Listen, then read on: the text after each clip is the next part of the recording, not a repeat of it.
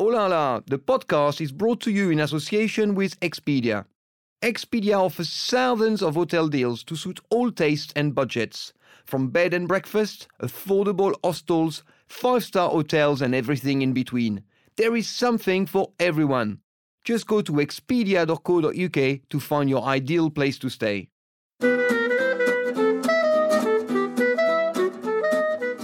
Hello and welcome to Oh La La with me, Fred Sirieix. Oh La La. I just had a big grin on my face as I said Oh La La, and it happens every time I say or hear it. What's really interesting is that the same happens when others do the same thing. It's like we are all conditioned with the same reaction to the sound of this word. Let me do it again. Oh la la. You see? It works. I think it's because it's kind of naughty, isn't it? It's like a feel good sensation you get as you hear it.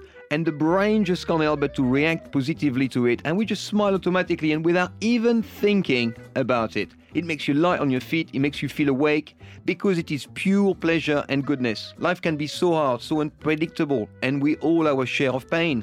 But oh la la takes it away in a flash. It encapsulates what Socrates was saying the meaning of life is about the pursuit of virtue, basically knowing what is good and bad, right and wrong. Olala brings about the best in people. In the end, what matters in our relationships is whether there is trust, and this is what I'm seeking a special encounter. Life in all its beauty. Oh la la, that's so exciting. And today, I'm even more so excited because I'm joined by the incredible Sadie Frost. How are you, Sadie?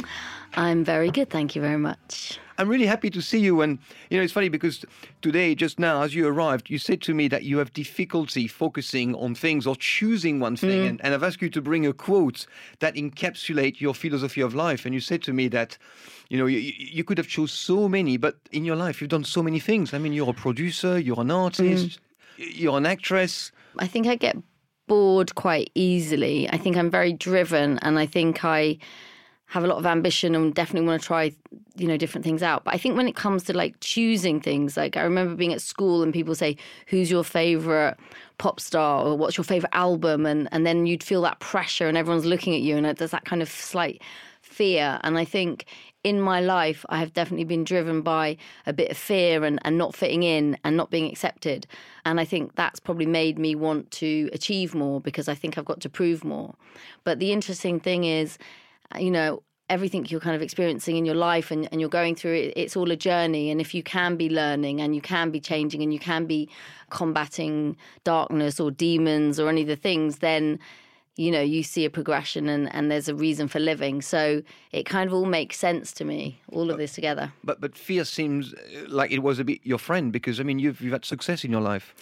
Yeah, I think, uh, you know, I have had success, but, you know, there's been challenging times and there's been lovely, successful times. And I'm very blessed because I've got great friends and family and beautiful children. But, you know, everything I have, I've had to fight for. Everything, you know, I've, I've, I've had in my life illness or, or lost very close family members or suffered from depression.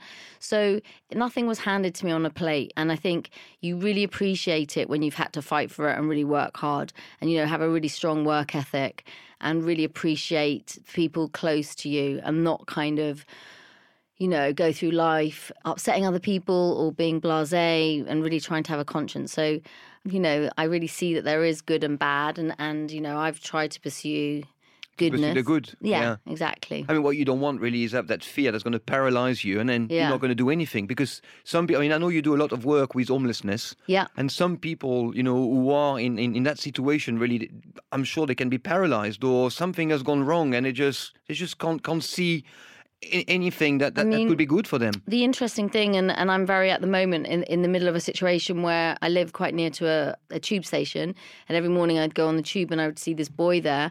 Everybody, no one looks in his eyes, no one talks to him. And over the years, you know, he's been there five years living homeless. And I've kind of helped him in the winter with coats and keeping him warm and food and all that kind of stuff. And then I started talking to him and hearing his story.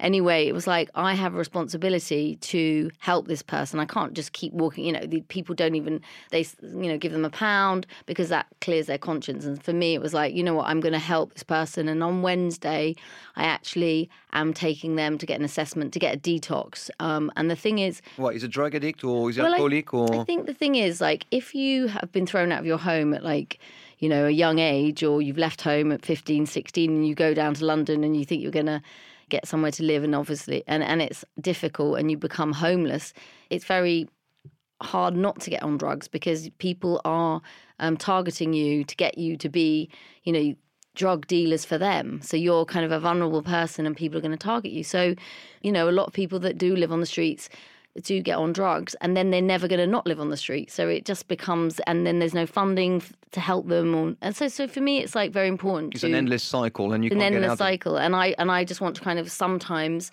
see somebody and think you know i want to help you and change your life and you know so i support kind of hands-on people that i kind of get friendships and relationships with that i get to know in the local community but i also work with centrepoint. I'm an ambassador for centrepoint and I, you know, I think nobody should be living homeless in, you know, in this day and age, and, and it's it's just crazy. There's loads of empty buildings everywhere, and people, like, you know, the community could all put a bit more in, I think, to help people. Yeah, there's something that you said just now about the responsibility. I think it's true that we all have a responsibility to make the world a better place. And if we took it upon ourselves to do something good and work to change things for the better, then things would change for the better, really. I mean, I think everybody thinks that they, you know, they do do things. I mean, everyone has a conscience to some degree, but I, it is like I think people have to put themselves out a, a bit more than they are doing. I mean, we're all living, you know, there's a lot. It, it's so extreme. People have, you know, live comfortable lives, and some people have nothing. And and I think we all need to be doing a bit more, you know, and you know, all of us can do with a little less to help the people who need more. But you said that you, you had to work so hard for everything that you've achieved and that you got, but uh, you started very early. Because when you were three or four years old or something like that, you already appeared in commercials. That's right. My mum was 16 when she had me, and my parents had run away from home, and we were living. Was it like love at first sight for the two of them? What was it? I think so. I mean, I think he was an artist and he asked to draw her, and he was quite a powerful man. And my mum's parents were Catholic, and she knew that, that they would never let her be with my father. So they ran away. She was 16 and she was eh, left the hospital with a, a newborn baby, was homeless, didn't have anywhere to live. So I guess that's one of the reasons why I want to help homeless people because, you know, I, feel a I- connection. I, a connection and, and I you know experienced that to some degree as a child so so my mum you know had me when she was young and then she was doing little bits of extra work and supporting artist work in films and she put me onto an agency uh, an acting agency modeling agency and I started doing commercials at 3 or 4 I guess to help pay the bills. So, but I wanted to be an actress. You know what I mean? I I always wanted to do it, and and that's so I started young. I started working at three or four. Yeah. Wow. And how many careers have you had? So I started off being an actress, and then I did fashion designing. So I had my own. Um, it was swimwear, lingerie. We did bags and Oh la la. Ooh la la. Yeah, very oh la la. and um, it was called Frost French. And then I got into film production, and then I also write. Started a film company called Blonde to Black Pictures with um, a couple of friends, and now we've we've produced three feature films and three short films. About to do um, in the next year another three, and I've just launched my own kind of mini yoga line. It's called Frost, and it's based on um, chakras and healing and positive energy. It's, it's you know it's very heartfelt. It's very it, it's very close to me. I wanted to do something that you know I, I think I want to just do things that How can you be so creative and so commercial in the same time? Because sometimes, you know, people are Mm. creative, they're not commercial, and vice versa. How can you be both? I, I don't know. I just I'm just I- I'm trying to do things that I enjoy and I love, and to be true to myself and just keep going. And then I and I do have a, an exit plan. I, I don't see myself like some people want to just work and work forever. I really do see that I've just being pushed somehow in the direction of India because the yoga stuff's all mm-hmm. very Indian, and then and the films that I'm I'm choosing are based in India. So I think that's what my end goal is, just to create work for myself over there because I love it so much. And where do you see yourself in India? So I love it up in the Himalayas. I've got a friend of mine that just is opening a yoga place up where the Dalai Lama lives. I go to Rishikesh sometimes, Northern Goa, Kerala. Just want to travel around really. Oh my Goa and Himalayas are very different. No, I know. Well, that's the thing. I don't. Uh, I don't have a favorite. You see, right? I can't choose anything. So, you know, I like to do everything. Right. Maybe that's why I've got all these crazy different jobs because I can't concentrate on one thing. But you concentrate long enough to do good things though. I hope so. I hope so. But I also think, you know, I do do good things and I am driven. But, you know, the best things that I have done is been the mother to my four kids. And, you know, the eldest one is 28. And Right. then you've got 28 year old, 22 year old, 18 and 16. And, And 16 is your little girl, right? and no, no, 16 is a little boy, Oh? Rudy, and then Iris is 18. And basically, you know, I have to kind of, you know, I have to, even though they're all grown up, I have to, you have to be so focused on being the perfect, well, not the perfect, there's no such word as perfect, but being a good role model for them and helping them and making sure that they're happy. And I mean, it, it's a lot of work. But, you know, that's been my biggest achievement is hap- making these four human beings that seem pretty. No, I understand. I exactly feel the same way as you have two children, Yeah. 15 and 10. And uh, yeah, that's the most beautiful thing I've done and we Yeah. ever do. You can't, Yes. you can't top that. So it doesn't, you know, anything anyone else says like, "Oh, great, you did it," you know, yeah, that's all fine, but but that is the most important thing to me. Right. So what's all Allah for you in your life? Well, the funny thing is, I, like, I do actually use that expression myself. Do you? I do. Um, it is something that I can be quite cheeky and, and flirty, and I hadn't thought about it t- till today, and it is something that sometimes just rolls off my tongue, and I do text it a lot. So if Do somebody, s- it's like one of those things, or put it on Instagram, you know, Oh la la. They're like, ooh la la. But um, I think. But why people say that? Because you're, you're obviously British, right? Mm. And when you said it, you went, ooh la la. Mm-hmm. You know, people in, in England say it and they put on this accent when they say ooh la la. Yeah, how should I say it? I don't know. No, no, it's Ooh good la the la. way you say it, but it's funny I how think we. I would think of somebody like, you know, quite Marilyn Monroe or Diana Dors or Jayne Mansfield. You know, it, in my mind, even though it's French, it, it it's quite old Hollywood as well. I think for me, it would be It's quite sexy then, ooh la la quite for you. sexy. Yeah, and I think you know the thought of like I'm going out tonight with some friends and we're all gonna and this happens less and less as I've got older because I don't go out so much. But we're all gonna dress up and we're gonna put some nice. Maybe nice little satin kind of pencils go on, and it might be quite ooh la la. Yeah, very ooh la You la, know, and I, and I think I'm going to really make an effort to feel good and sexy and make it yeah because I don't often you know walking around off a lot of the time in my trackies and because I'm running on the tube and going to get to this meeting and that meeting and I don't have the time to dress up but I think tonight I want to be very ooh la la and that kind of thing of just being really connecting with your best girlfriend and you know getting ready together and, and that kind of thing and um, dancing you know really enjoying my life. So anything that where i'm connecting to life could be quite ooh la la and i think also you could even apply it to something like yoga because i love yoga and balance you know like say for instance like you know doing an amazing balance or something quite kind of um, abstract and that you know you could do something that's quite mystic and that could be quite ooh la la Yeah, indeed. Very ooh la la. Mm-hmm. Tell me, Sadie, I've asked you to uh, bring a quote, and you just told me that you couldn't just Yeah. bring one because obviously you, you you have so many things in your head. But yeah so many bring- different sides Yes. different so, uh, what did you bring for me? Um, well, this one's quite simple. It's um, an Oscar Wilde quote, and it's just say, and it, it's just um, be yourself. Everyone else is taken, and and that is a really good one because it reminds me because a part a lot of my life when I was younger, I was always thinking about other people and thinking what other people thought and trying to compare myself to other people. And I think, you know, it, this is like be yourself, everyone else is taken because you can never be somebody else. What's the point in wasting all that time trying to think about what that person wants or people please or that kind of thing? So I think that's quite a simple but but very um, But is it one of the the benefit of getting older, really? Because you, you you get to know yourself. I know I'm 47 now. Yeah. You know, what, and uh, I was telling my partner uh, just last night. You know, I you know now I'm 47 and, and I really like myself. yeah. I feel good about me. Well- Whereas when I was 27, you know, I was time when I'm thinking, am I happy about this? Do I Mm. want that? You know, and, and I, I was finding my way through life, really. I mean, and I mean, and it's great that you are feeling happy and, and feeling good about yourself, and and I do too. And I think, but then there's a lot of people that as they get older, they, they feel less happy and they feel less connected. And they Why feel, do you think that is? Well, maybe because they haven't done what they wanted to do, or they had things haven't turned out the way they wanted it, them to be. But you know, it is about acceptance and all that kind of stuff. But I think, I But think, you know something about me, for example, I never thought that I would be doing, for example, this podcast, you Yeah. know, 20 years ago.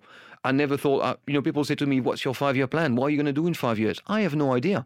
I'm just going to carry on, you know, doing mm. what I like, meeting great people, doing my best, working hard, as you were, mm. as you were saying, and then we'll see where life takes me. But I have no idea where I'll be in five years. well, I kind of, you know, that's how I've always been in my life, and I think that's quite good because I think if you set yourself these restrictions, you're just going to be resentful if things don't happen. So it's nice to kind of go with the flow and all of that kind of stuff. But I think as I've got older, I've become more comfortable with myself because I've been more confident, but just not really. I've learned that all the people that I actually did care about for years and years and really thought mattered and put, would put them in front of my kids or my, my husband or whatever, sometimes those people were they didn't deserve that. So now I have my friends, I have my family, and I have the people that I really love. But you know, I will put myself first, and you know, not bother about. In, I mean, that sounds like slightly narcissistic, and but what I mean is, it's like enjoy who I am. No, I understand what you're saying. wishing like I was somebody else. It doesn't mean that you're selfish or you're self centered. Yeah. I think that if you can't make yourself happy first, Yeah. how can you make somebody else happy? Exactly. So in the last few years, that's happened, and there's such a, an an amazing amount of freedom to just. It's like, phew, I can just breathe. You know, I'm comfortable in my own skin.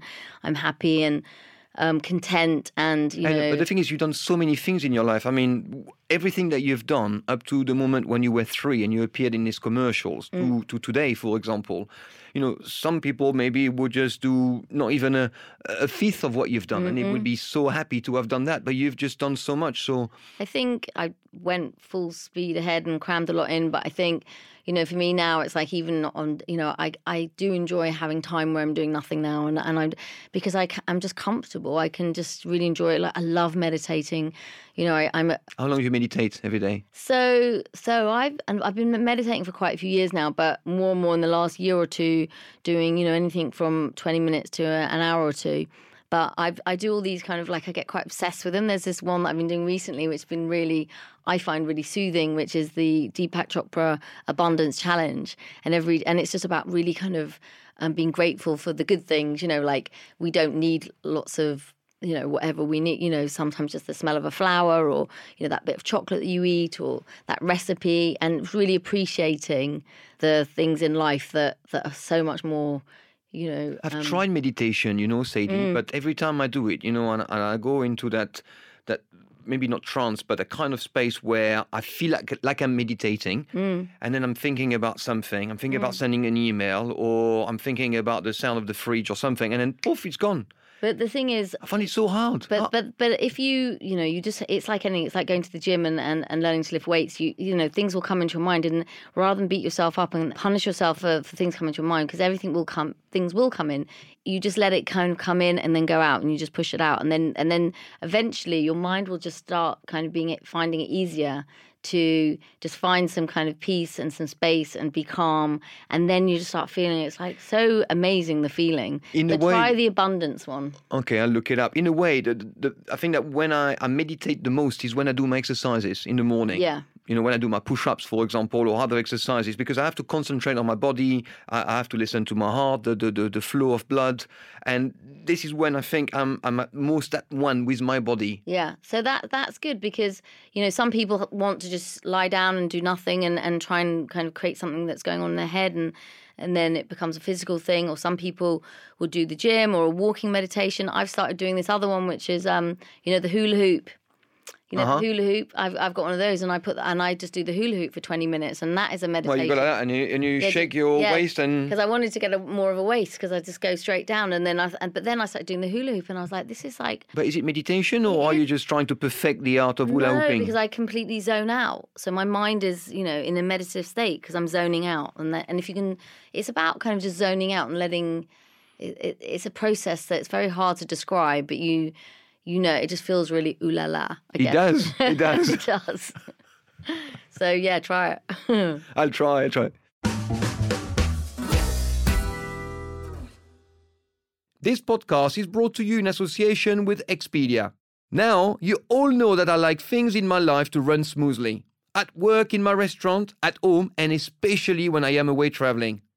Expedia offers loads of great deals on flights, activities, and accommodation all in one place. So you can book your trip, save money, and ensure everything runs as smoothly as my life. Oh la la! What about the uh, the other quotes that you uh, brought, uh, Sandy? Um, so this is one by Martin Luther King, and it's um, darkness cannot drive out darkness. Only light can do that. Hate cannot drive out hate. Only love can do that. Because you know you do see in this kind of world at the moment where there's so much negativity, there's so much darkness, there's so many mean things, and people you know tit for tat and all that kind of stuff. And it's just reminding ourselves that if someone does something bad to you, you mustn't, you know, to do something bad back. You only, anytime I've ever done anything bad to anybody, and, you know, and I've never killed anything because I don't eat animals. I've never eaten a, a fish or meat or anything. Or I, am even like, you know, those, um, there's that uh, religion where they kind of sweep before they walk along, you mm-hmm. know, because um, I don't want to kill a fly. So, but I don't want to actively do something that would ever hurt anybody. And I think it's just reminding ourselves that, you know, we are living in quite dark times and we need to always, like, if something like that happens, is, is create light. You know, if the more light and love we create, the better. And that's going to be better in us because if you do something bad, to someone else who's hurt you, you're only going to be feeling dark and horrible and as negative as them. So, so there's you know there's two very very different quotes uh, but two, you know, two things that really. Um, well, both of them are, are, very much in the spirit of Olala. But I, yeah. I, agree. I mean, obviously, I think everybody would agree with Martin Luther King. Uh, but darkness has always been here, has always been yeah. around, and it's still here now. But it's true that love is the only thing that can chase darkness. The mm-hmm. thing is, what, what, what I see sometimes, and you see that online sometimes, everybody is posting their quotes on Instagram and, and Twitter and what have you. And then you see them in the same breath, the minute later, you know, spewing hate out. And you I think, know. how can you go from this to that? Like and ranting. Yes, like, profess that you are mm. actually spreading love mm or that you believe in love because that doesn't equate to me. Mm. I don't get it. I know. And I mean, yeah, there has always been darkness and, and all this kind of stuff. But but there is a kind of what happens, I think, is because we are there's so much news. We're knowing so much that's going on in the world, and it's good to be informed and all that kind of stuff. But we're constantly like news addicts, looking on, you know, the internet or watching the news or what's on Instagram. As soon as something bad happens, everyone's like going, you know, and it becomes this slightly like this kind of we're all involved in this rage, and it's it creates. Don't you think we're being manipulated? I think so. I mean, uh, when I was at school, I remember one of my teachers saying to me, you know, look at all the adverts and, and, and see who they are going to benefit. Mm-hmm. And read also all the articles and think about the people who are writing it and, and why they are being mm. written and in which direction they are going. And I will tell you why they are there. And um, I think that a lot of the thing that we see in the news is exactly like that because it's mm. going to benefit somebody. So we're being manipulated into thinking a certain mm. way. Um, I watched a documentary on the is it the Cambridge The Great Hack. The Great Hack, yeah. So I watched that, which was just terrifying. I literally had the worst anxiety just what because that was about the meet. What's it called? The Analytica. Yes, the Cambridge yeah. Analytica. Yeah, yeah. and my I was just like, oh my god, this is uh, unbelievable that this is allowed or this is happening, and we're being you know all brainwashed and manipulated, and you know it terrifies me, and, and more and more you know I I don't really go on Facebook or Twitter anymore. I am on Instagram because I'm quite a visual person, but I'm le- I'm just finding it very difficult to even you know put my phone away a lot now. Mm. And I think that my yeah, just try and just leave it places and just turn it off because because it, we're, we're so plugged into it. So I mean, programmed. we are about the same age, right? And when we grew up, there was no telephone. I, I was telling my son the other day, I said to him, mm. you know, in the old days, when I, when I was your age, if you yeah. wanted to call somebody, you yeah. had to call when they were home. Yeah. And the phone was fixed to the wall. You know, you couldn't go into the bathroom to take the call. It was fixed where you were. And there was such a, a certain amount of freedom to like be able to just walk away from it and walk down the street and hear the birds tweet and, and look at the trees. Whereas now none of us are present. We're none of us are doing that. Because if you look, everyone's just consumed with their phones and I read not... somewhere that when you are on social media, you're very close to people who are far away, and you are far away to those people who are close. Yeah, no, that's true. It's quite a good way to put yeah, it, isn't it? No, and it, and it is, it is scary, and it is. But hopefully, it will change, but I don't know. How do you think it can change? Because I think maybe we're just all going to get so sick and feeling so awful about it. You know, it just gets so like nasty and negative and icky. You just think, mate, you know, it, it, it you do feel that it takes away from the ooh la la moments of our life. You know, so maybe you know, the more we get rid of it, and people are going to go, well, let's go on holiday, but leave our phones. Let's have a weekend with the family, but let's not have our phone on. I'm sure hmm. that's going to happen more and more. I'm not sure it's going to happen, this one. Oh, I don't think so.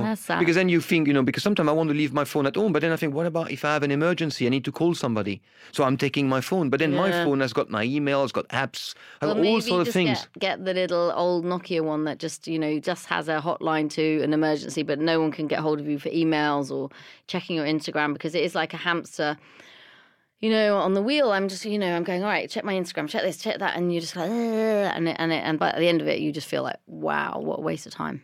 I know, totally, exactly, Mm. exactly what, what I feel. I mean, it's like dating, for example. A lot of people go on Instagram or Tinder or whatever to, to date, but then the thing is, they spend all this time then to spend, to not spend, to waste time talking to people rather than meeting them in person. I You know, the whole point of actually having these apps is to meet somebody. And for me, it's about meeting people. You know, that, that's what I like. I like meeting people. Mm. I've never um, done one of the dating apps, so I don't know. I have friends and who've done it, so I've only heard from them. But I can't imagine. I just think it this like I just can't get my head around it at all. But but then at the same time, I do know single friends that go to bars and they just say it's impossible to meet people. It's out not like the- like the old days, is it? It's not like the old days. No, you can't do that Yeah. anymore. Tell me, I wanted to ask you something because you are part of the Primrose Hill set. Yeah. What is a set? So well, it's basically something that the press manipulated and made up for something. So it doesn't come from you. This is the no, press no, made no, it up. No, yeah, we never said it. And a lot of the people that they would say would be in the Primrose Hill set were didn't live in Primrose Hill, or I don't know.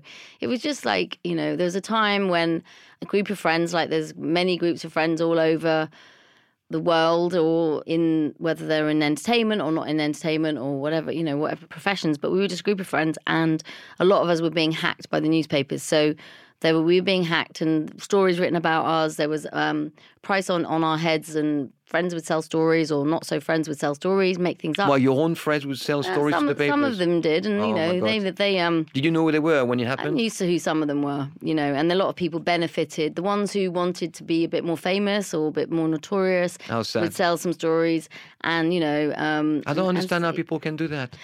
Well, they've got no backbone. I don't think. If, if someone sells a story and, and they kind of put their friend in it and they and they do that, then that's you know it's pretty sad. But um, so it created this kind of um, a bit of a kind of snow snowball, and you know it just kind of went, and then there would be more and more stories. But it was just a shame, really, because actually we were just a group of friends who just had a good old time, and you know there was a, most of the things that were written were not true. So, but Did you so- enjoy it or how did you feel about it? You know, I loved a lot of the people who I was friends with at that time, and I'm still friends with some of them.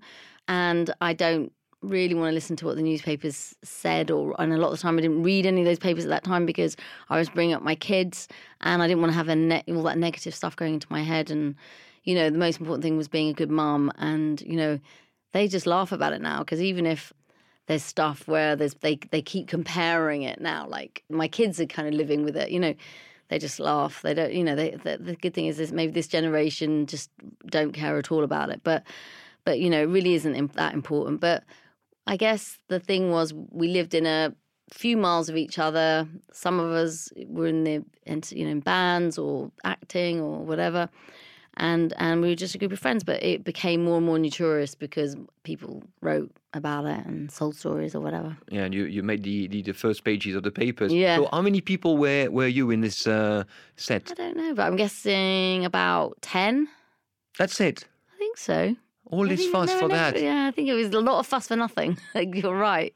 It definitely wasn't very ooh la la either. Yeah, I see what you mean. Mm. And uh, how did you feel about this when you were in the papers where people were writing horrible? I mean, sometimes they would be writing nice stuff, another Yeah. time it would be horrible things. How do how do you cope with that? Um, you just have to concentrate on what's important to you and, and make you made me more like well focused about well actually I you know I know what I get up in the morning and I go to work and I have you know and I help other people or I've got a job and I have four children and I have a great family so anything that they were writing I was just trying to ignore because it wasn't really based on truth or fact so I just tried to ignore it. But of course, it sometimes hurt. Uh, I can imagine. I can imagine. Tell me, did it cause any anxiety? Because I I read that you are prone to anxiety, and this is something that you, you deal with it. Yeah, at the time, I felt very kind of bullied, and you just felt scared about like anything I do, someone's going to say something, or there was just a fear of being, you know, I didn't know who to trust, all that kind of stuff. And at that time, I did have anxiety because a load, a series of events happened at the same time that was very difficult. My father was dying. I was going through a divorce. My, a couple of my kids had been through like some childhood illnesses and things like that. And then we then the papers were writing rubbish. So, you know, for me, it just, if anything, it just made me stronger. I mean, you know, I'm a pretty strong, resilient person now that can use that strength to help other people. But I don't, you know, and I did suffer from anxiety hugely. And the last five, six, seven years, I, I haven't. You know, I know I have to take care of myself, which is a brilliant thing. I, I do. You know, I, I train, I eat well, I do positive things, I meditate. So so I live in a very positive. As you know, even when rubbish is happening, shit's happening, whatever, I'm, I'm kind of I, I, I know how to look after myself and protect myself. And then I was more vulnerable. But, you know, now I can apply and kind of reach out to other people, which I think is a great thing to be able to do. If I can help anybody, then I'm happy. And when you have a, a crisis of anxiety like this, how does it demonstrate itself? What what's the worst that can happen to you when, when it happens? So, so it hasn't happened for a long time, but when it used to happen, I wouldn't be able to breathe.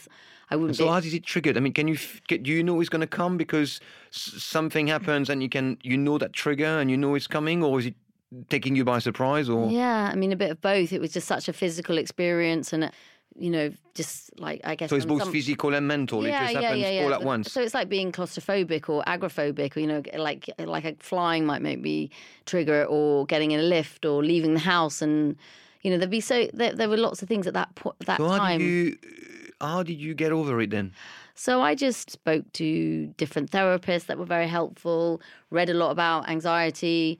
Worked, you know, just had to work out And you say that and you're smiling as you're yeah, saying it. I'm so happy it doesn't happen now. But, but but I know a lot of people that do experience anxiety now, and I Could you have stopped it earlier? Really Or did it you was- have to go through time and, I and going it- through it before you could actually stop it? Yeah, I think you have to go through it, and it was quite intense, and you have to really face this kind of brick wall of fear and work out what that brick wall is. And you know, it can be hormonal, it can be genetic, it can be circumstances or something that's happened in your life that you haven't known that's happened, and something else. But we all suffer from it in, in- Yeah. in one way or another, don't we?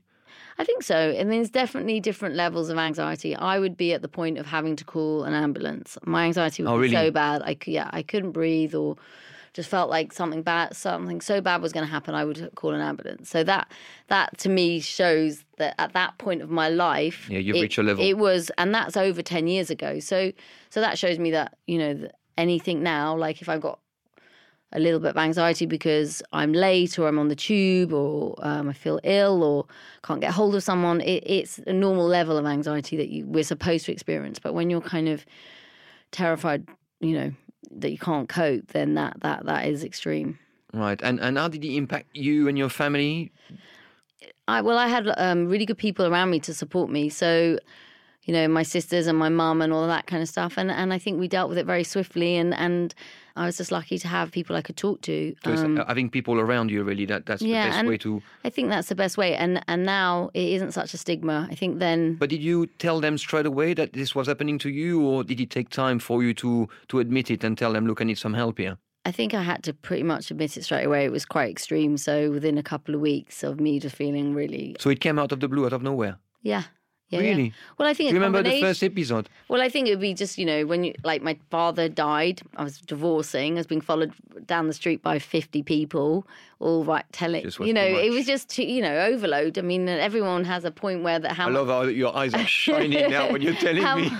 we there's so you know there's so much anybody can take, and it's just a combination sometimes. Like that, one of those things on its own is deal. it- You know, you can deal with deal it. with but it, yeah. when you talk to people and they've had, you know, three, four, five things happen all within a few weeks, that's when they are at breaking point. The the human mind and body can't can't. So it's a way. cope. So your body tells you to reject it, and that's it. Yeah. You can't cope. You can't deal with it. And Yeah. And and life isn't plain sailing and there is going to be So highs it's a case, in a way. So, so sorry to cut you. It seems like it's a way. You know, it, it's your body telling you to to make it worse so that you can make it better.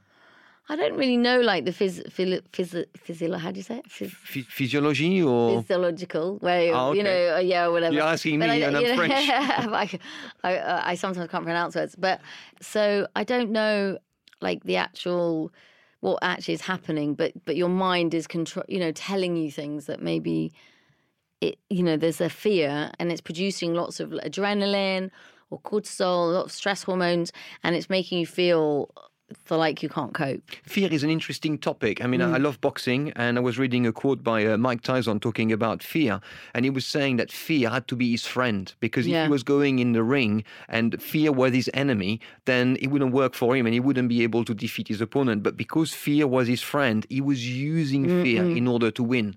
Well, the thing is, you have to face any kind of fear head on. Do you know what I mean? It's so much better to to try and face it. I, I remember when um So was it a, a, an incredible fear that you had when you had these panic attacks? well, I think at that time just cer- certain things would trigger it. But if an example was when I was doing um I was scared of heights and and if going, you know, in a lift or or skiing or something like that, and then I learned to do fly, be a flying to you know did flying trapeze for five years, so that I had to com you know I had to get through the fear of of heights. It's the same, you know. It, it's you know some people are more sensitive than others. It, certain things can trigger trigger things. Um, I think you've just got to face it and be brave and have you know people around you and talk about it. And and the thing is, the more you don't talk about it, the bigger the problem will be. Tell me, I'd like to go back on uh, the, what you were just saying now. You are a vegetarian hmm and you've never ever eaten meat, No, so not even a little lapin, a little what? a little rabbit. No, not I a love little. rabbit. No, don't say that's horrible. My I- mum- I'd be crying. cooks the best Oh, rabbit in a mustard sauce. I mean, it's no, no, no, delicious. no, no, no. Oh my god! So so I have never eaten intentionally eaten meat. If, if somebody maybe I've gone to a restaurant and I've said, "Is there only in this soup? Is there any meat?" and they'd be like, "No," and then I'd find like because I've never tasted it, so I could probably taste you know a little sp- speckle of whatever it is. But no, I've never eaten meat or fish, and dedicated vegetarian. Never had it in the house. Never cooked um, meat or fish. Your children are vegetarian. Um, three of them are vegetarian, and the youngest one likes it, a good steak. Oh, really? he, I think he likes what his dad likes, you know. And I and I couldn't tell him what you know. That's what he wanted to eat. So sure. What do you think of the whole veganism movement? That's just um, suddenly exploded, and I guess it's it's great that you know people are more aware. Um, it's gone so extreme to one way, but I mean, I think it's. I mean, for me, being vegetarian all my life and never being able to get certain foods, and now I can. You know, in England and, and America and quite a lot of places, there's a lot of variety. So um, there's really good, you know, cashew cheese. I mean, there's so much choice, so it's fantastic. But you do eat cheese, right? I eat um, vegetarian cheese, yeah. So you don't need any brie or camembert, No, not if roquefort, no, not if it's got the comté. Oh, come on. I mean, it's just milk that's coming out of a cow or no, you or. no, no, come on. I like. Have you tried cashew cheese? It's really delicious. Never. No, No, I, I would be very happy. To, what about butter? Yeah, butter's good. Butter, oh my God, like, yeah, salted butter Yeah. with a bit of bread. yeah, Oh, that's nice. yeah. I, I like, and I like goat's butter. Goat, yeah, Mm, goat, goat bu- cheese, goat's it's lovely. cheese and goat's butter. Yeah. Well, I wish you could try my mum's rabbit, but No uh, way, obviously no it's way. never going to happen. I mean, no, never, ever. really. Well, you, I mean, look, why not? You know, I think it's, it's good. I mean, if you can do, I'm just wondering because I, I love meat, I love fish, I love all food really. Snails. Have you eat? Would you eat a snail? no way. No, I wouldn't eat anything. Like Oh. only vegetables. But um, for me, yeah, I just think how uh, it would be v- very strange for me to just eat vegetables. I know you can eat vegetables and be very healthy, but it's just the taste and the diversity.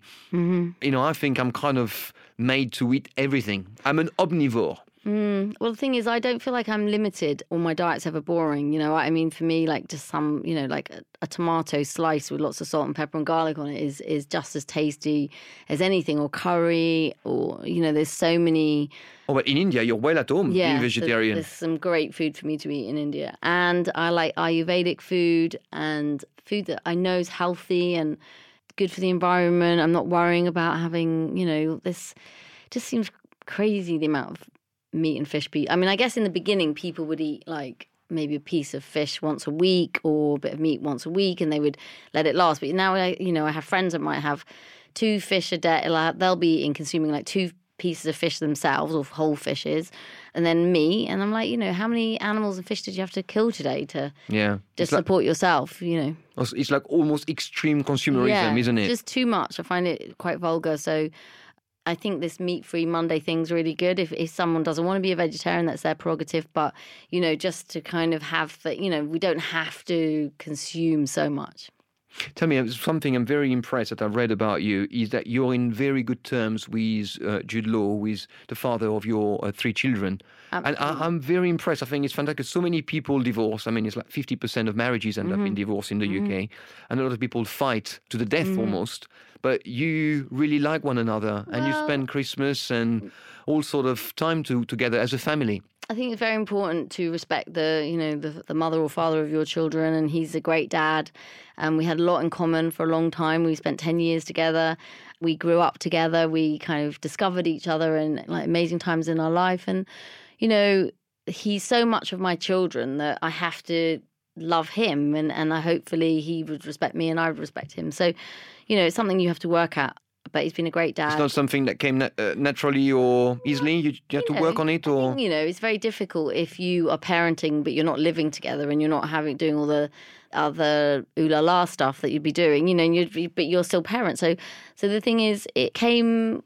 It wasn't difficult, but you you still have to work at anything. You know, you have to work at any. yeah, nothing comes easy in life. You're right. You're right. Ooh la la.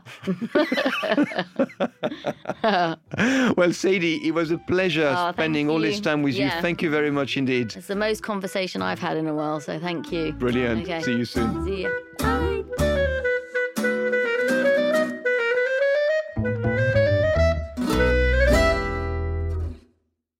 Oh la la! The podcast was brought to you in association with Expedia. Expedia offers thousands of hotel deals to suit all tastes and budgets. Choose from bed and breakfast, affordable hostels, five star hotels, and everything in between. There is something for everyone.